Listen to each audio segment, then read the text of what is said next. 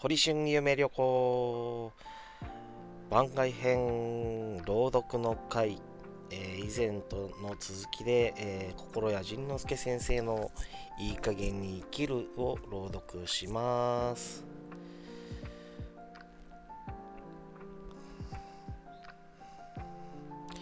ただダメよりもしていいよが欲しかった。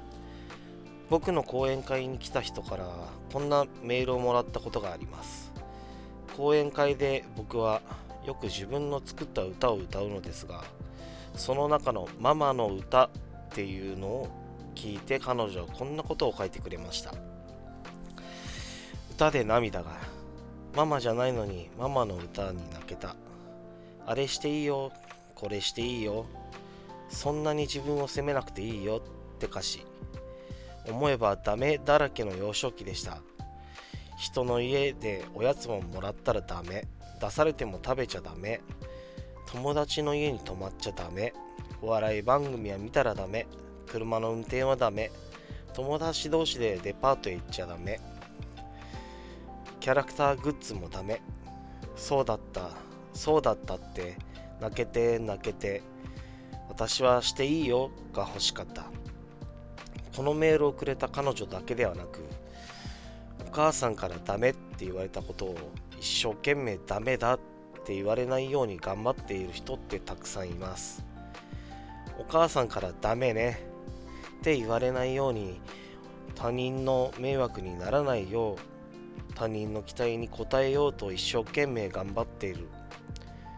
でもねそれって他人の迷惑にならないよう他人の期待に応えようじゃなくて実はお母さんの迷惑にならないようお母さんの期待に応えようだったりするんです。それが叶わなかったからその代わりにせめて他人のために頑張って頑張って結果頑張り屋さんになったりもするんです。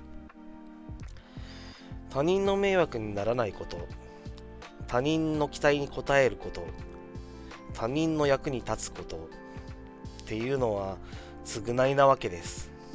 お母さんに対しての幸せにできなかったお母さんに対しての。でねこれを裏返してみればすごい優しいのよね。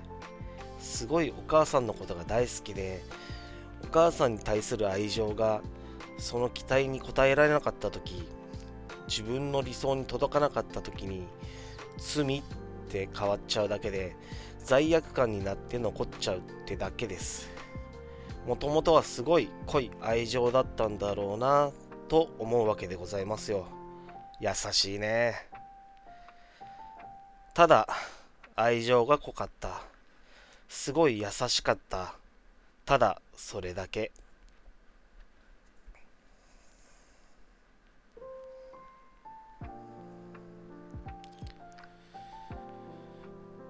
たった一言でも心がいい加減になれる言葉。していいよ。でここからは第2章に入ります。第2章わかる。第1章はどうして自分より他人を優先してしまうのかに気づく章でもありました。でねこの第2章は自分のことを分かる章です。もうちょっと自分を分かってあげてほしいんです。自分らしく生きるってことを大切にしてみてほしいんです。まあこんなこと言われてもじゃあ自分らしく生きるってどうすればいいの？と思う人もいるでしょう。で自分らしく生きるということを探していくために一番簡単なのがやりたいことをやる。ということなんです。でこう言うと大抵私のやりたいことって何だろう？なんて答えが返ってきたりするんです。その答えは僕にも分かりません。誰にも分かりません。あなた以外。猫が猫のように生きるようにあなたはあなたらしく生きる。他人を優先して自分のやりたいこと自分が心地いい大好きということをやらないってことはつまり自分が自分らしく生きてないということなのです。でねそもそも何でやりたいことをやらずにやりたくないことをやってるのかという話です。これは簡単に言ってしまえば人目を気にしてるだけのことがほとんどなわけです。他人の目を気にして自分のやりたいことをやってないわけです。他人を不快にさせないために自分のやりたいことやってないかやってないとか自分が喜ぶために自分が我慢するとか。あごめんね。他人が喜ぶために自分が我慢するとか。例えば猫なのに飼い主が呼ぶ呼ぶ 失礼。例えば猫なのに飼い主が喜ぶからって本当は塀の上を歩きたいのに地面を歩いたり。で散歩していたら木があったからすっごく登りたいのに飼い主がそんなことしたらリードも短いしついていかれないよ。と言うからぐっと我慢したり。でもっと言うと実は散歩にも行きたくないのにずっとこたつの中で丸くなっていたいのに一応飼い主の前に行って犬のように散歩しようみたいな顔もしたり。そういう自分のやりたいやりたいことを我慢していくことが自分を殺していくっていうことなんです。自分が自分らしく生きるということは猫が猫のように生きるということなんです。自分らしい生き方ということはつまりやりたいことをやってやりたくないことはやらないということ。つまり我慢しないってこと。まずそれを自分で分かることが大事だったりするのです。他人の目を気にしてなくていいとしたらやりたいことは何？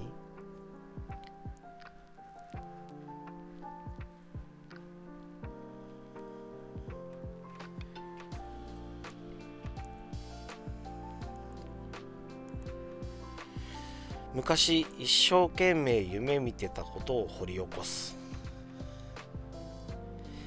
やりたいことをやってくださいと言うと、やりたいことがないんですっていう人がいます。失礼。本当は何々がしたいのの何々がわからないと、そんな人には本当は何々やめたいってことはありますか？ちょっと紙に書いてみてくださいって言います。でね、書き出してみると結構出てきたりするんですよ。本当は朝満員電車に満員電車に乗るのをやめたい。本当は上司や取引先のつまらない話に笑うのをやめたい。本当は料理の後の皿洗いをやめたい。本当はサラリーマンやめたい。とかってね。で本当は何々やめたい。を書き出してみた上でもう一度質問するんです。それがやめられるとしたら真っ先にやりたいことはありますか？すると本音がちょこんと出てきたりもするんですよ。さああなたの本当は何々したいの何々が入る死んでも無理と思っていることでもいいし自分の人生では絶対にありえないと思っていることでもいいので自分の中のちょっと薄ら笑いしそうないや本当は何々いや何々あれですけどねいやでもねみたいなその本当は何々したいっ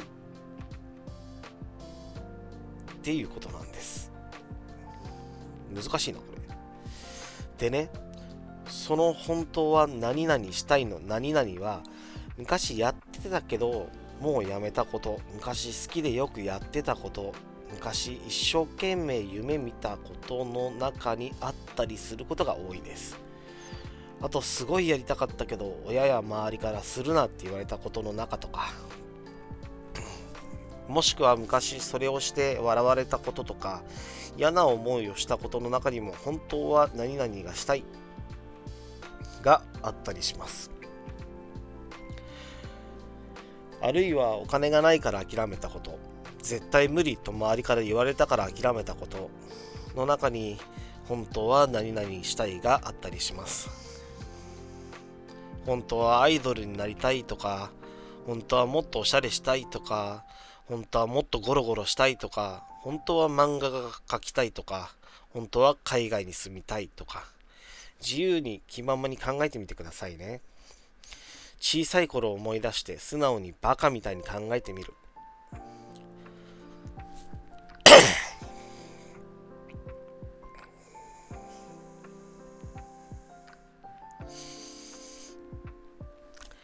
妬みや怒りは本当にやりたいことを教えてくれる。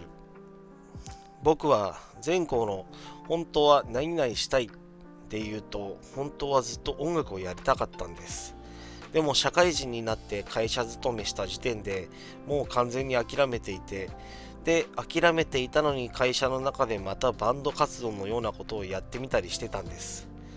でもやっぱりまた諦めて心理カウンセラーになってからも諦めたままでいてなのに最近自分に正直に生きることに決めたらなんだか歌いたくなって本当は歌いたい本当は音楽やりたいってムクムクって湧き起こってきてでやってみたんです。心理カウンセラーなのに歌を歌うんですか？って突っ込まれながらもやりたいからやったんです。結果諦めないでよかったと思ってます。もちろんものすごく怖かったし批判もされました。でも自分が正直に生きるって決めたらたくさんの人が応援して助けてくれるんです。今は CD まで出してライブも頑張ってやってます。すごい楽しいです。幸せです。でね僕が思うのは本当は何々したいの答えって自分が諦めてしまったものの中の中に結構あるなって。さらに言うと他人の言動を見て羨ましいとか腹が立つとか自分の負の感情が動くとえー、自分の負の感情が動くところにはものすごくその答えが眠ってるなってやりたいことを諦めた人は諦めてしまう上に忘れてしまうんですその方が気が楽になるからだけど心のどこかで拗ねてるんですで拗ねて拗ねて拗ねてそれをやっている人を見たら羨ましかったり腹が立ったりするわけなんです自分で諦めたくせにややこしい。だからやっぱりね自由に生き生きとやっている人に腹が立つ場合あいつ腹が立つって言ってるだけじゃなくてせっかく体が怒って自分に教えてくれたんだからチャンスと思ってねあなたが諦めたことを楽しそうにやっている人がいるからこそその人に腹が立ったりするんですよ。せっかくせっかく心が妬んでくれた。せっかくせっかく心が怒ってくれた。ということはねそこに答えがあるって言ってくれてるわけです。そこをね見つけないとちょっともったいない。じゃあそこにやりたいことがあるんじゃないかってねちょっと探ってみてね。せっかくあなたの心が怒ってくれたんだから探そう。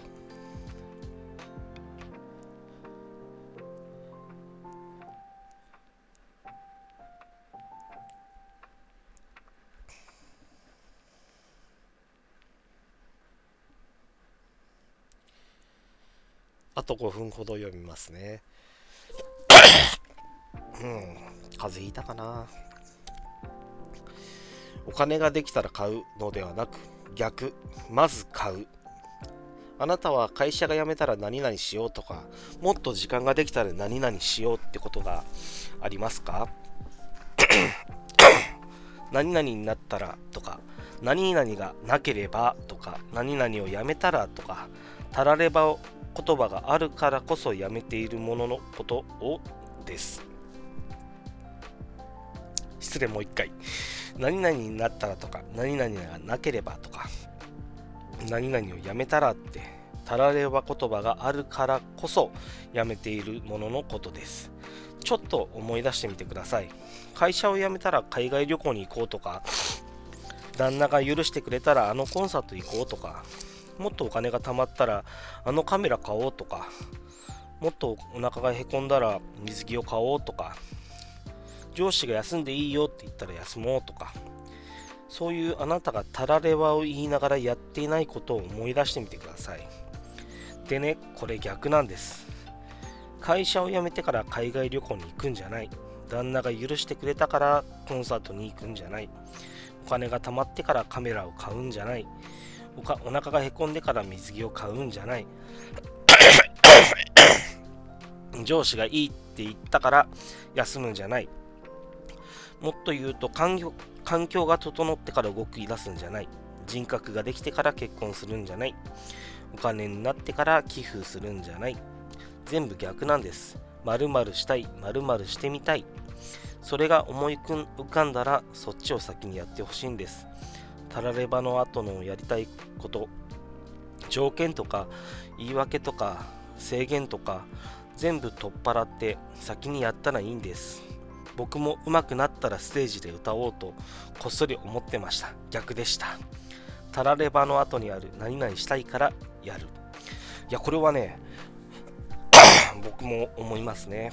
あのまあ限界はねあるけれども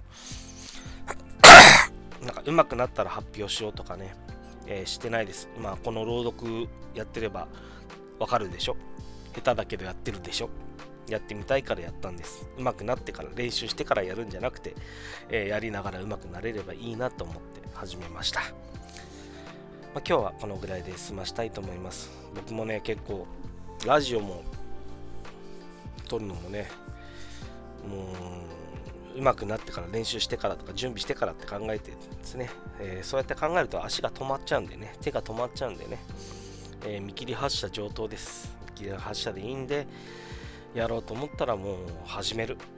準備してる間にやりたい気持ちって薄れていっちゃうからね。えー、そういう意味でも僕のうん人生のバイブルになった本かなっていうふうに思います。今日はこのぐらいになります。コメント来てたりするかな？来てないね。そりゃそうよね。では以上です。これもまた Spotify、の方のポッドキャスト、えー、Spotify から Apple に飛んで Apple のポッドキャストからも聞けるようにしておきます。えー、あとは、ね、こちらスプーンでも残しておきます。スプーンの方ではいいね、えー、またはコメント、えまたは、えファン登録していただくと嬉しいです。よろしくお願いします。